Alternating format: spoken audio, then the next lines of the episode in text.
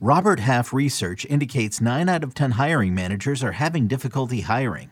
If you have open roles, chances are you're feeling this too. That's why you need Robert Half. Our specialized recruiting professionals engage with our proprietary AI to connect businesses of all sizes with highly skilled talent in finance and accounting, technology, marketing and creative, legal, and administrative and customer support. At Robert Half, we know talent. Visit RobertHalf.com today.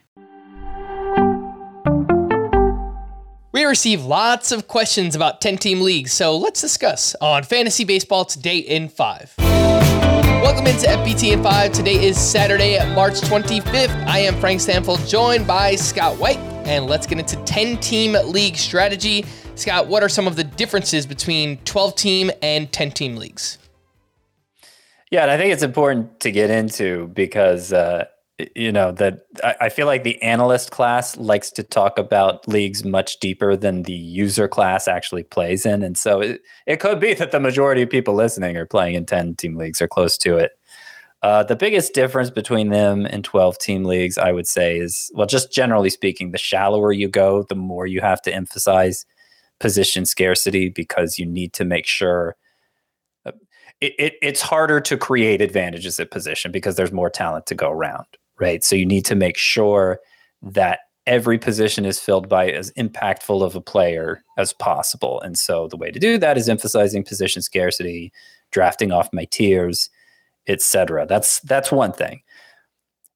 And another thing about shallower leagues, the shallower the league is, the more you can sell out for upside and should sell out for upside. And I don't necessarily mean early in drafts. Like I don't think you have to uh, take Oneil Cruz in round three because oh look at the upside. I, I, don't think there's a lot of value in that. Obviously, the players going in round three are still very high in themselves. But if when you get to the later stages of the draft, uh, particularly filling out your bench, you don't really need to invest in boring guys who are just going to be similar to what what's out there on the waiver wire anyway it makes more sense to you know reach to grab like an Anthony Volpe 100 picks sooner than his ADP because you know the upside is considerable for him and if it doesn't work out you can swap him out for one of those boring players on the waiver wire later.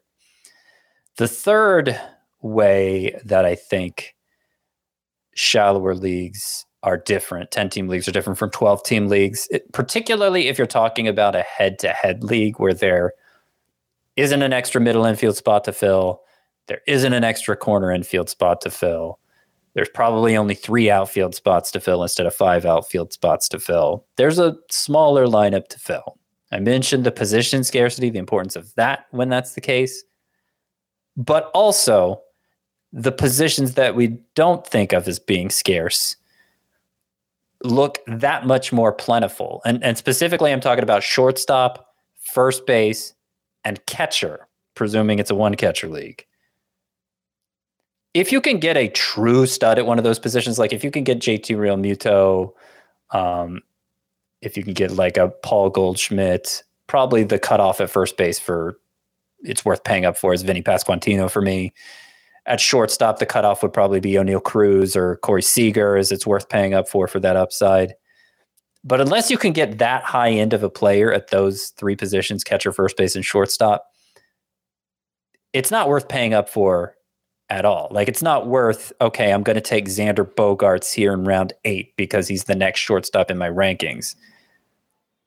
There's only 10 shortstop spots to fill across the entire league, and there's more than 10 shortstops deserving of filling that spot. So somebody like Dansby Swanson is not that much worse than Xander Bogaerts. He might not be at all he might be there with your last four or five picks. So there, there comes a point at each of those positions where the differentiation of what's left isn't isn't enough to to to make it worth paying up for, and you should just kind of like reverse reverse position scarcity, uh, position plenty, let's call it, where um, you're better off targeting positions that are going to run out because shortstop, first base, and catcher probably aren't.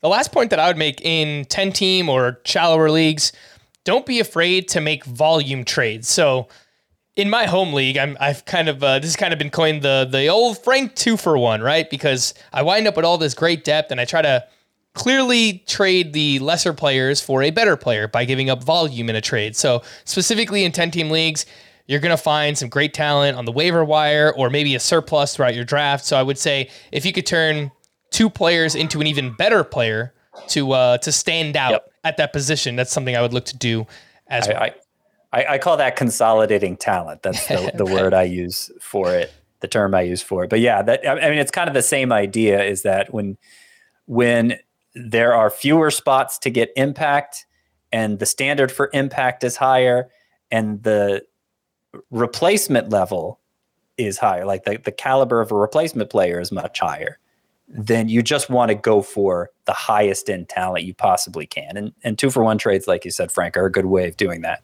consolidating talent, the old Frank two for one, whatever you want to call it.